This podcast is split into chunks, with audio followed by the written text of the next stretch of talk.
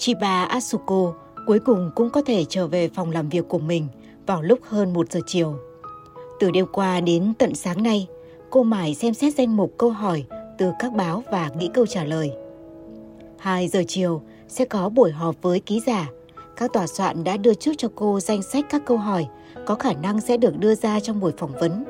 Ngoài ra, Atsuko luôn phải chuẩn bị cả phần trả lời cho Tokita Kusaku. Vì con người này chẳng biết cách nói chuyện thế nào cho rõ ràng rạch mạch. Đã vậy, lần nào cũng xuất hiện những câu hỏi bất ngờ không có trong danh sách, nên Atsuko lại phải tự đặt ra câu hỏi rồi trả lời. Photo các câu trả lời ra hai văn bản xong, cô nhờ Kakimoto Nube đưa viện trưởng Shima Toratarō và Tokita Kusaku mỗi người một bản, sau đó tự thưởng cho mình một tách cà phê. Atsuko không ưa gì các buổi họp báo với ký giả.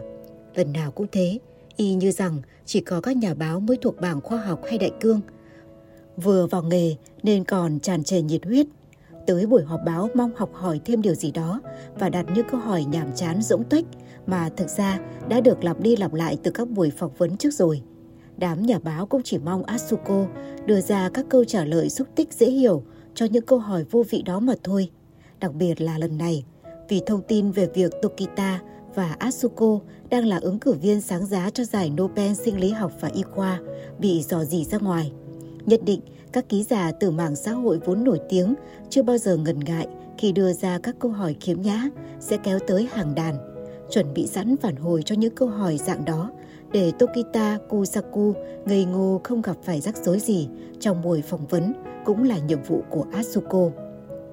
Viện trưởng Shima thường nhắc nhở mọi người việc thành quả nghiên cứu của viện được xã hội công nhận cũng như để mọi người biết được nghiên cứu có ý nghĩa như thế nào là rất quan trọng. Nhưng trước đây, khi quan sát tình hình các buổi họp báo, Atsuko chỉ nhìn thấy viễn cảnh mình sẽ trở thành trò cười của thiên hạ, không hơn không kém. Trong mắt cô, đám nhà báo chẳng hề có ý định tìm tòi về những miền tri thức vượt xa tầm hiểu biết của họ từ Atsuko, một người phụ nữ trẻ trung xinh đẹp. Họ chán ghét việc lĩnh hội một điều gì đó có ích từ cô và chỉ chăm chăm đào bới ra những nét đậm chất phụ nữ Nhật Bản truyền thống ở Atsuko mà thôi. Khoảng trước 2 giờ 5 phút, nhân viên văn phòng tới gọi Atsuko. Vừa đặt chân tới phòng hội nghị, nơi buổi họp báo sẽ diễn ra, chưa gì cô đã thấy hơn 200 ký giả và nhiếp ảnh đang xôn xao bàn tán. Vẻ bồn chồn lo lắng thể hiện cả ra ngoài. Không khí trong phòng gần như sôi lên sùng sục. Vị trí ngồi đã được Shima Toratarō quyết định từ trước. Như mọi khi, Chiba Atsuko ngồi chính giữa, Tokita Kusaku bên trái và Shima bên phải. Chỗ ngồi trong góc dành cho trưởng phòng Katsuragi, người sẽ điều hành buổi họp báo hôm nay. Khi Atsuko tới, 3 thành viên còn lại đã có mặt đủ cả. Trong đám nhà báo mạng xã hội, có vài người mới nhìn thấy Atsuko lần đầu, buột miệng ổ lên, trầm trồ cảm thán trước nhan sắc chim sa cá lặn vượt xa những lời đồn đại về cô. Hôm nay, Atsuko mặc một bộ vest màu xanh đậm. Katsuragi đứng dậy, tuyên bố khai mạc buổi họp báo. Giới thiệu 3 nhà khoa học sẽ trả lời câu hỏi ngày hôm nay. Tiếp theo, Shima Toratarō đứng lên, chào hỏi mọi người với sự dí dỏm một cách thông minh của ông. Dù buổi họp được tổ chức do lời đề nghị khẩn thiết từ phía tòa soạn, Shima vẫn nhấn mạnh sự vinh hạnh và cảm kích của các thành viên khi được có mặt ở đây. Nhưng không đề cập gì tới chuyện Tokita và Atsuko trở thành ứng cử viên của giải Nobel. Nhưng ngay khi Katsuragi vừa mời các phóng viên đưa ra câu hỏi, một nam nhà báo có vẻ làm trong mảng xã hội đã dồn bọn họ vào thế bí. Hai anh chị nghĩ khả năng mình thắng giải Nobel là bao nhiêu %? Trước câu hỏi quá đỗi ngớ ngẩn và vô lý, cả 3 người lặng im không nói gì.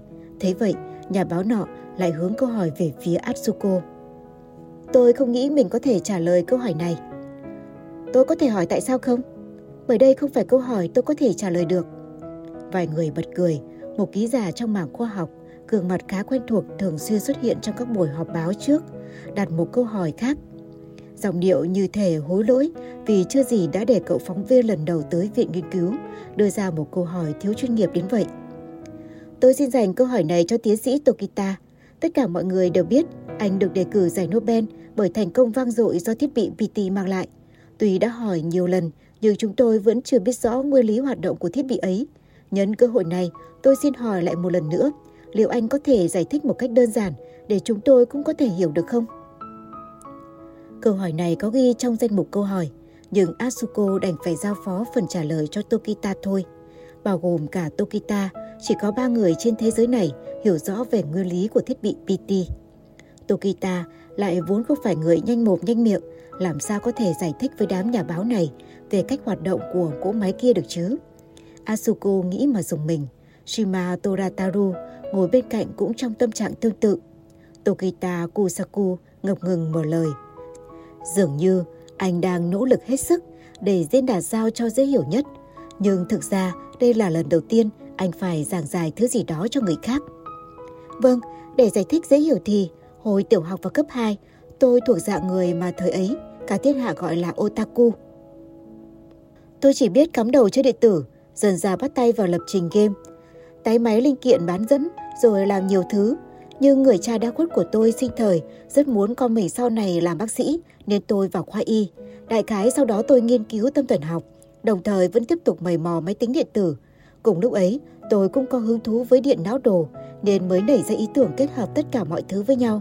Tôi nghĩ biết đâu mình có thể tạo hệ thống cho việc xử lý hình ảnh máy tính kiểu phao bằng cách sử dụng bó sợi thì sao? Khi tôi dùng thiết bị này để quét não, những thứ khác không phải sóng não cũng hiện ra. Xin lỗi tiến sĩ, nhưng tôi vẫn chưa hiểu lắm. Ký giả mảng khoa học ban nãy mới đặt câu hỏi sốt ruột hỏi. Hệ thống Slick-No-Check là gì vậy? Xem nào, không biết phải nói sao nhỉ? Tính hiệu quả của việc truyền dòng điện qua khe hẹp, hay nói cách khác là điện cực trong khe hẹp mà dòng điện đi qua. Tỷ lệ giữa dòng điện trung bình chạy qua khe hẹp và dòng điện được bơm vào ấy mà. Nếu sử dụng bó sợi để đồng hóa mã chuyển đổi trên không gian đồ họa, tạo từ nén, chúng ta sẽ không phải kiểm tra độ chính xác khe hẹp và lõi khoan nổi, cũng không cần thiết nữa. Đợi đã, ký giả mảng khoa học lại cuống quýt trả lời Tokita. Anh có thể giải thích từng khái niệm một không? Đầu tiên là bó sợi, có phải là các sợi chúng ta hay thấy ở máy nội soi dạ dày không? Gồm các sợi đó vào nhau thì thành bó sợi, tôi hiểu vậy có đúng không ạ? Atsuko vô tình bật ra một tiếng thở dài, bởi tiếng thở dài khá lớn, sự chú ý của đám nhà báo lại hướng về phía cô. Cô Chiba vừa thở dài là sao ạ?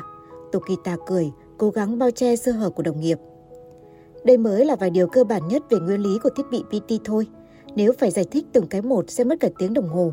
Nhưng nếu để trả lời thắc mắc về bó sợi, các vị cứ tưởng tượng nó giống như một đường truyền. Vậy nên, khi gộp các sợi lại thành bó, xếp chúng thành hàng ngang, rồi tiếp tục chồng lên một đường chéo nữa. Chúng ta sẽ có một điện trường vô hạn, nên không cần kiểm tra dữ liệu nhập vào hay sử dụng lõi khoan nổi nữa. Tokita Kusaku gật gù, như thể đang tự tán thưởng bản thân vì đã tìm được cách giải thích đến cả trẻ con tiểu học cũng hiểu. Tới đây đã được chưa ạ? Hình như vẫn chẳng ai hiểu cả, nên không có người nào đặt câu hỏi gì thêm. Tôi không hiểu gì cả. Một ký giả trung niên đứng dậy, gượng gạo cười trừ, bởi não bộ vẫn chưa thể phân tích hết những điều Tokita vừa trình bày.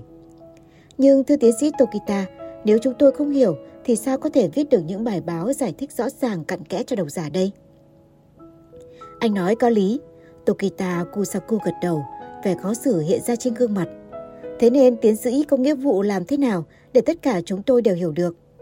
Vâng, tôi biết. Tiến sĩ Chiba hẳn nhiên cũng nhận thức rõ điều đó đúng không? Nhà báo nọ chĩa mũi nhọn về phía Atsuko. Tôi cũng muốn cố gắng hết sức. Muốn nghĩa là sao thưa cô? Các thiết bị BT bao gồm cả những bộ phận nhỏ nhất của chúng, phần lớn mới được phát triển gần đây, thậm chí còn chưa biết gọi tên là gì. Nguyên lý cũng là nguyên lý mới, vẫn chưa có định nghĩa chính xác để đem ra giải thích. Phiền thật nhỉ, vậy thì hai bên cánh mũi ký giả nọ phập phùng, hắng giọng rồi nói tiếp. Xin thứ lỗi vì đến bây giờ mới giới thiệu. Tôi là chủ nhiệm phụ trách mảng khoa học và nhân văn của tờ Shinichi. Nói đoạn, ông ta dừng lại một chút như để xem phản ứng của mọi người. Atsuko tiếp lời, không lỡ một nhịp. Suy nghĩ đó trong anh bắt đầu từ bao giờ thế? Mọi người bật cười trước câu đùa của cô. Bầu không khí trong phòng họp đã bớt căng thẳng hơn, nhưng ông chủ nhiệm kia lại tỏ ra hơi cáu kỉnh. Ý tôi là, tôi biết các vị phải giữ bí mật nghề nghiệp, nhưng xin đừng giải thích nhập nhằng để che mắt cánh ký giả chúng tôi. Thôi, được rồi, Shima Toratarō nói lớn, cố trấn tĩnh ông chủ nhiệm đang tức tối, muốn tranh luận gay gắt hơn. Không phải bí mật nghề nghiệp hay gì đó đâu. Cậu Tokita đây đã viết luận văn đầy đủ đàng hoàng rồi, viết bằng tiếng Anh nên các học giả nước ngoài cũng học được. Ai cũng có thể sử dụng kết quả nghiên cứu hết. Tôi sẽ nhờ người giản lược bài luận văn đó cho dễ hiểu rồi gửi các vị sau. Dù sao được nghe chính tiến sĩ Tokita đây giải thích vẫn tốt hơn nhiều. Ký giả mà khoa học tỏ vẻ tiếc nuối rồi chuyển sang câu hỏi tiếp theo. Nhân đây tôi muốn hỏi, xâm nhập vào ý thức của bệnh nhân không phải điều duy nhất thiết bị BT vừa được phát triển có thể làm. Các vị có nghĩ đến chuyện tính năng của cỗ máy có thể bị lợi dụng để gây hại cho người bình thường không? Để điều tra hành vi phạm tội thì đã đành, nhưng nếu doanh nghiệp dùng nó nhằm tác động lên suy nghĩ của nhân viên hoặc chính phủ thao túng suy nghĩ của người dân thì sao? Câu hỏi này dành cho tiến sĩ Tokita và tiến sĩ Chiba. Tokita có vẻ vẫn chưa thèm đọc qua câu hỏi mẫu Atsuko chuẩn bị cho, nhìn mặt như sắp khóc tới nơi, bắt đầu cằn nhằn như mọi khi. Lúc nào chẳng thế, phải có sự tách biệt rạch ròi giữa nghiên cứu khoa học và cảm nhận của người dân chứ. Khi không muốn ý thức của bản thân phản chiếu lên màn hình, mọi người hoàn toàn có quyền từ chối. Atsuko vội vã chen ngang. Nếu tất cả mọi thứ được tiến hành mà không cần sự cho phép, chắc chắn sẽ xảy ra hành vi phạm pháp. Ở thời điểm hiện tại, những người có khả năng sử dụng máy thu vẫn còn hạn chế. Vả lại, nếu máy chiếu cảm nhận được người sử dụng nó đang có mục đích bất chính, việc xâm nhập vào suy nghĩ của bệnh nhân sẽ không thể thực hiện được. Cậu Tokita đây đã yêu cầu tất cả các thiết bị VT mới được phát triển bắt buộc phải có tính năng đó đấy. Cái đó giống như 3 định luật dành cho robot của Asimov đấy mà. Không ai phản ứng gì trước tiếng lẩm bẩm kẻ như đứa trẻ bị ngắn lưỡi của Tokita. Cánh ký giả có vẻ đã từ bỏ hy vọng được nghe những lời nói bình thường của một công dân đã trưởng thành từ Anh rồi. Tôi được biết tiến sĩ Chiba đã có những đóng góp không nhỏ cho phát minh của tiến sĩ Tokita trong nhiều năm nay. Một nữ ký giả đeo kính tầm 30 tuổi mở lời. Bên dưới nụ cười của cô ta ẩn chứa chút tò mò. Chỉ là thắc mắc đơn thuần của phụ nữ thôi, giữa cô và anh Tokita không nảy sinh chuyện tình cảm nam nữ chứ. Đám ký giả cười hả hê. Thực ra bọn họ chỉ muốn xóa đi mặc cảm về sự thiếu hiểu biết của mình qua việc âm thầm cười nhạo vóc dáng phương phi của Tokita Kusaku, cố tình hạ thấp Atsuko, người có cả tài lẫn sắc, bằng cách tạo tin tình cảm tầm phào giữa cô và Tokita. Câu hỏi của nhà báo đơn giản chỉ xoay quanh chuyện tôi đã đóng góp thế nào cho việc phát triển cỗ máy PT của anh Tokita, nên tôi xin phép được giải đáp vấn đề đó trước. Atsuko vẫn giữ nguyên nụ cười hiền hòa trên gương mặt. Hồi đó tôi vẫn là sinh viên y khoa, được viện trưởng Shima chỉ định hỗ trợ anh Tokita, khi ấy còn là trợ giảng trong trường. Từ lúc ấy, cô Chiba đã là một bác sĩ trị liệu tâm lý xuất sắc rồi. Shima Toratarō nói thêm vào. Vì các nghiên cứu của anh Tokita chủ yếu đã bước vào giai đoạn sắp hoàn thành, tôi chỉ cần chọn bệnh nhân để thử nghiệm quét hình ảnh trong não, sau đó phân tích và lý giải các hình ảnh đó. Thỉnh thoảng anh Tokita và tôi cũng thử quét não của nhau. Thiết bị VT được anh Tokita phát triển là một công cụ phát hiện, lưu trữ những hình ảnh trong tiềm thức một cách rất chân thật và đáng tin cậy. Chắc chắn có thể hỗ trợ các bác sĩ trị liệu tâm lý một cách hiệu quả nhất. Nếu hai vị thân nhau đến thế, ý là tới mức có thể nhìn vào tâm tư của nhau, tôi nghĩ mối quan hệ giữa hai vị không chỉ đơn thuần là quan hệ giữa đồng nghiệp khác giới nữa. Nữ ký giả sốt sáng chen ngang, như thể chẳng còn chút kiên nhẫn nào. Cha mẹ ơi, đâu đâu cũng có những người cứ nhìn một người đàn ông vụng về, không đẹp mã, đứng chung với một mỹ nhân là thể nào trong đầu cũng vẽ ra ngay một câu chuyện tình. Tokita Kusaku bỗng nhiên làm mình làm bẩy, lào bào than thở, khiến cánh ký giả giật mình chú ý. Hay nói thế giới trong tiểu thuyết của Victor Hugo thì đúng hơn nhỉ? Đến bây giờ tôi vẫn còn nhớ, hồi nhỏ tôi cũng vừa béo vừa vụng, nên thường xuyên bị gán ghép với các bạn nữ xinh xắn nhất lớp. Mà tôi đoán mọi người làm vậy cũng chỉ vì muốn hạ thấp những bạn gái dễ thương, vượt ngoài tầm với của đám con trai bọn tôi mà thôi. Nhìn Tokita trèo đôi môi đỏ dày bóng nhẫy, phụ phịu như một đứa trẻ con đang chuẩn bị ăn vạ. Nhiều người trong đám ký giả bụng miệng cười. Những điều Tokita vừa than vãn bàn nãy chính là một hình thức bắt nạt ác ý mà bất cứ ai cũng đã từng nghe qua hoặc tự mình trải nghiệm trong thời niên thiếu. Thực ra tôi cũng thích các bạn gái dễ thương lắm chứ. Nhưng các vị biết đấy, tôi cứ bị gán ghép mãi như thế, bị đẩy vào người bạn nữ, rồi còn bị ép hôn này nọ. Dù có thích thật đi chăng nữa thì như vậy cũng là quá đáng. Tôi bị các bạn gái ghét bỏ xa lánh từ dạo ấy, thế nên tôi chẳng còn muốn giao du với ai nữa, cứ chui mũi chơi điện tử trên máy tính cả ngày thôi. Không biết có phải anh đang diễn để cho nữ ký giả nọ biết ý mà dừng hay không, nhưng kể cả là diễn thì cũng hơi quá đà. Tokita chẳng màng đến thể diện của bản thân nữa, cứ luôn miệng càu nhàu rên rầm như đứa trẻ con, khiến đám ký giả chịu hết nổi. Thưa anh, tôi hiểu rồi, xin thứ lỗi vì câu hỏi khiếm nhã. Một ký giả mà khoa học đứng lên, vừa gượng cười, vừa cúi đầu mấy cái liền, những mong Tokita sẽ thôi cằn nhằn. Nữ ký giả nọ bất ngờ vì bị đồng nghiệp đánh giá câu hỏi của mình là khiếm nhã, giận dữ đập tay lên bàn đánh bụp. Mời cô tiếp tục. Ký giả mà khoa học hướng về phía Chiba Atsuko. Tôi cho rằng để có thể được áp dụng vào việc điều trị tâm lý, thiết bị BT đã trải qua rất nhiều giai đoạn thử nghiệm đúng không ạ? Đầu tiên chúng tôi thu lại giấc mơ của bệnh nhân, rồi chỉ tập trung vào việc tìm ra mối liên hệ bất thường của giấc mơ đó. Ví dụ, trong mắt tôi, anh đơn thuần là một ký giả chuyên viết về các đề tài khoa học. Nhưng đối với bệnh nhân nọ, có khi anh lại là điệp viên mật gián của nước nào đó cũng nên. Thế nên, cũng tương tự như trò chơi liên tưởng trên truyền hình, khi người bệnh nghe thấy từ nhà báo của tờ Shinichi mà lại nghĩ đến hình ảnh điệp viên, không phải nội dung người ta đã biết ngay từ đầu bị ẩn đi, mà ngay cả chính bản thân người bệnh cũng không hề biết hình ảnh đó ám chỉ điều gì. Thông qua giấc mơ của người bệnh, chúng tôi thay họ khám phá ra mối quan hệ bất thường giữa những liên tưởng đó. Chỉ nhiều đó thôi cũng khiến việc trị liệu trở nên dễ dàng hơn rất nhiều. Trong một bệnh viện mà đồng thời có tới 20 bệnh nhân đang bước vào giai đoạn hồi phục, hay nên nói là hồi phục hoàn toàn nhỉ? Viện trưởng Shima Toratarō chen ngang, công bố đầy tự hào. Bởi thành quả này chưa từng có tiền lệ, học giả trong giới tâm thần học trên toàn cầu đều vô cùng kinh ngạc, không biết có vị nào ở đây còn nhớ không? Sau đó chúng tôi đã tìm ra cách xâm nhập vào giấc mơ của người bệnh để chữa trị cho họ. Khi Atsuko vừa mở miệng nói tiếp, ký giả mà khoa học lại nói chen vào. Nhưng chẳng phải sau khi các vị công bố với giới học giả về phát minh này, mọi người đã kết luận cách điều trị này rất nguy hiểm, thành ra không ai được phép mang thiết bị PT ra ngoài và sử dụng nó hay sao? Chính nó. Đột nhiên chủ nhiệm mảng khoa học và nhân văn của báo Shinichi bàn nãy xô ghế đứng phát dậy. Chính là chuyện đó. Từ thời thiết bị PT bị cấm, tôi đã nghe qua chuyện nó được sử dụng để thử nghiệm chữa trị các bệnh và hội chứng tâm lý khác ngoài tâm thần phân liệt ở bên ngoài viện nghiên cứu. Cả hội trường xôn xao huyên náo, dù chuyện này không hề bị rò rỉ ra ngoài hay được công khai trên mặt báo. Bên dưới vẫn có người gật đầu đồng tình.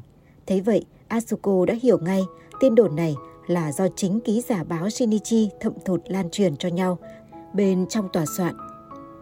Nhận thấy bầu không khí xung quanh đang xoay chuyển theo chiều hướng xấu, chủ nhiệm mảng khoa học và nhân văn ngạo nghễ hếch cầm về phía Atsuko. Thế nào thưa cô tiến sĩ, thiết bị đã được lén lút mang ra ngoài viện để thử nghiệm trị liệu cho các bệnh nhân mắc các bệnh không phải tâm thần phân liệt. Vậy có khác nào thí nghiệm trên người thật đâu? Dường như mới nhận ra việc thử nghiệm thiết bị BT trên đối tượng không phải con người là một việc bất khả thi. Vị chủ nhiệm nọ lầm bầm vẻ thẳng thốt. Xin hỏi đó có phải là sự thật không? Tôi cũng biết về sự tồn tại của lời đồn đó. Viện trưởng Shima chỉ mỉm cười và thản nhiên phủ nhận thông tin sai lệch. Đó chỉ là lời đồn tai bay vạ gió mà thôi. Và lại, tôi cho rằng tin đồn đó càng thể hiện kỳ vọng to lớn của mọi người vào hiệu quả của việc trị liệu bằng thiết bị PT, cũng mong mỏi của gia đình và bản thân bệnh nhân vào cơ hội hồi phục nhờ phát minh này.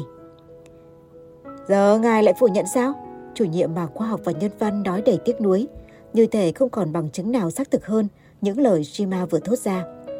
Thực ra, chúng tôi cũng đang nghi ngờ thông tin này một phần cũng chỉ là đồn thổi. Tôi cũng muốn hỏi đôi lời về chuyện đó. Một ký giả trẻ tuổi dáng vẻ nhanh nhẹn, dường như không màng đến việc cư xử sao cho đúng vai vế tuổi tác, vẫn yên vị trên ghế mà bắt đầu nói. Dạo gần đây, tôi có nghe được tin đồn rằng từ 5-6 năm trước, thời thiết bị PT vẫn còn bị cấm, một cô gái trẻ đã sử dụng cỗ máy này để chữa trị cho các nhân vật quyền cao chức trọng trong xã hội. Những bệnh nhân này, nếu để người ngoài biết về bệnh tình của mình, họ sẽ có nguy cơ gặp rắc rối. Khi tôi tự tìm hiểu thì được biết, vì luật cấm thiết bị PT đã bị bãi bỏ, nên giờ mọi người bắt đầu truyền tai nhau bí mật này. Nhưng dù nghe chuyện này từ ai đi nữa, tất cả mọi phiên bản đều có một điểm chung. Nhân vật chính của câu chuyện này luôn là một mỹ nhân mang bí danh Barika. Điều này khiến tôi hết sức tò mò. Ánh mắt anh ta hướng về Chiba Atsuko đầy ẩn ý. Đồn, chỉ là đồn thôi. Shima Toratarō trả lời câu hỏi của anh nhà báo nọ với tiếng cười gượng gạo và giọng ông bắt đầu run run. Atsuko cũng hiểu rõ, đối với viện trưởng Shima chân chất thật thà, việc nói dối để che giấu hành vi phạm pháp trong quá khứ là một hành vi trái với lương tâm, là một gánh nặng trong lòng ông. Là đồn thổi cả thôi, không có chuyện như vậy đâu. Nói mới nhớ, tôi cũng có nghe qua về chuyện đó. Ký giả mạng xã hội đã đưa ra câu hỏi về khả năng giành giải Nobel của Atsuko và Tokita lên tiếng.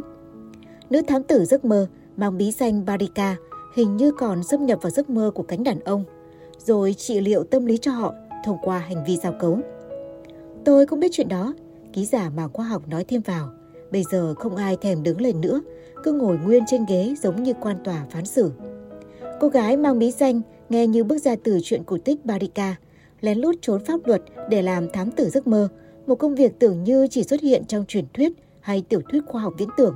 Thời đó chỉ khoảng 18 tuổi, hơn nữa lại là một giai nhân nghiêng nước nghiêng thành. Bà nãy viện trưởng Shima cũng kể rằng, tiến sĩ Chiba Atsuko từ khi còn học ở khoa Y đã là một nhà trị liệu tâm lý xuất sắc rồi. Chủ nhiệm ban khoa học và nhân văn thăm dò liếc về phía Atsuko trên bục phát biểu, biểu cảm trên gương mặt ông ta như chó săn rình con mồi. Tôi cũng biết truyền thuyết về cô gái Barika này, cứ nghĩ đó chỉ là một trong những câu chuyện cổ tích liên quan tới thiết bị BT mà thôi, nhưng hôm nay tới đây rồi, bỗng cảm giác rất có thể chuyện này là thật. Trước kia, tôi chưa bao giờ nghĩ đến khả năng việc này có liên quan gì tới cô Chiba. Mong tiến sĩ Chiba phát biểu rõ ràng. Nữ ký giả ban nãy lại hống hách nói to.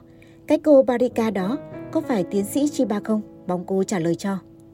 Atsuko cảm thấy máu nóng dồn lên mặt vì quá giận dữ trước sự khiếm nhã của nữ ký giả kia. Thế nhưng cô vẫn còn chút tự tin bởi mặt mình chưa hề biến sắc. Sự xáo động trong cô vẫn chưa thể hiện ra ngoài. Giống như lời viện trưởng Shima vừa nói, cô gái tên Barika ấy hoàn toàn chỉ là sản phẩm của trí tưởng tượng mà thôi. Có thật vậy không? Nữ ký giả này bình thường luôn có mặt trong các buổi họp mặt, nhà báo, mạng xã hội, tiếp tục đặt ra những câu hỏi ấu trĩ như mọi khi. Tôi khẳng định chỉ có 2 người là tôi. Để ủng hộ kênh, quý vị có thể để lại bình luận, cũng như chia sẻ, hoặc có thể ủng hộ tài chính trực tiếp về các địa chỉ đã được ghi ở phần mô tả.